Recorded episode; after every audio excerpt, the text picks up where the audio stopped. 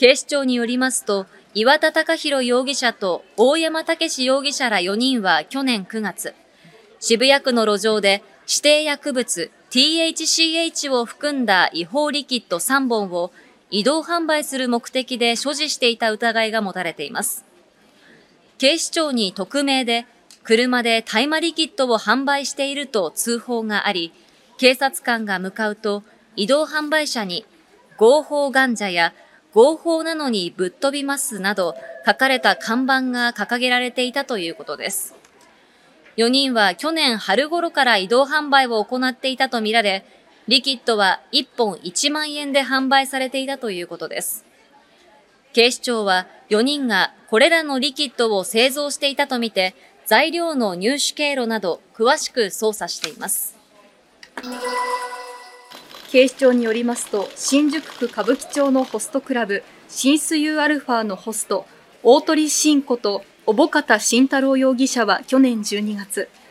20代の女性客に対し、無所行きになるよなどと言った上で消費者金融に申し込みさせるなどし、売掛金93万円を取り立てた疑いが持たれています。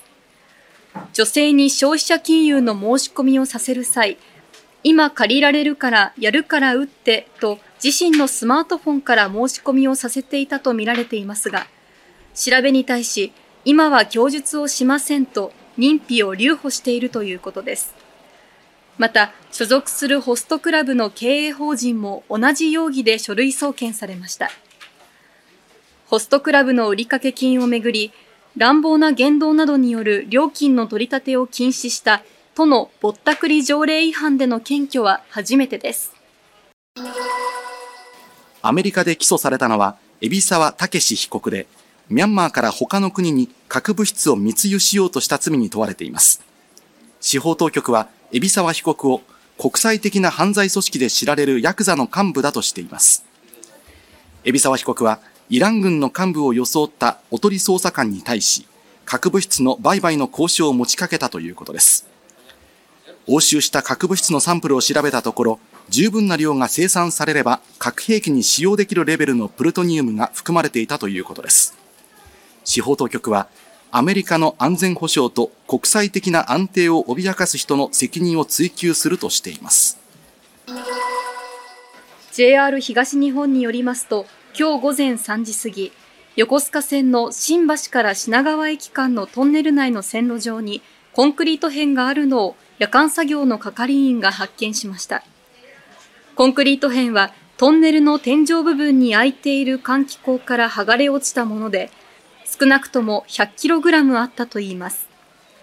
点検と復旧作業のため、横須賀線の一部区間と特急成田エクスプレスが始発から運転見合わせとなっていましたが、午後3時に運転再開しました。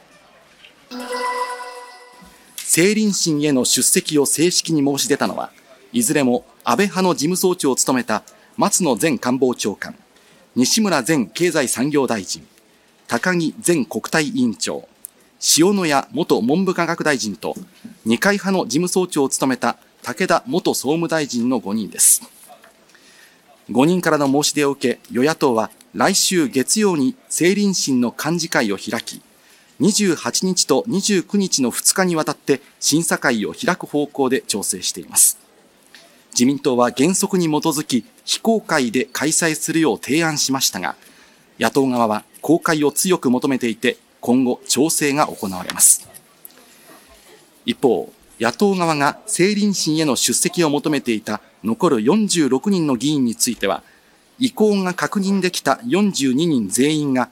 5人の状況を見ながら今後のことは判断したいと回答したということです。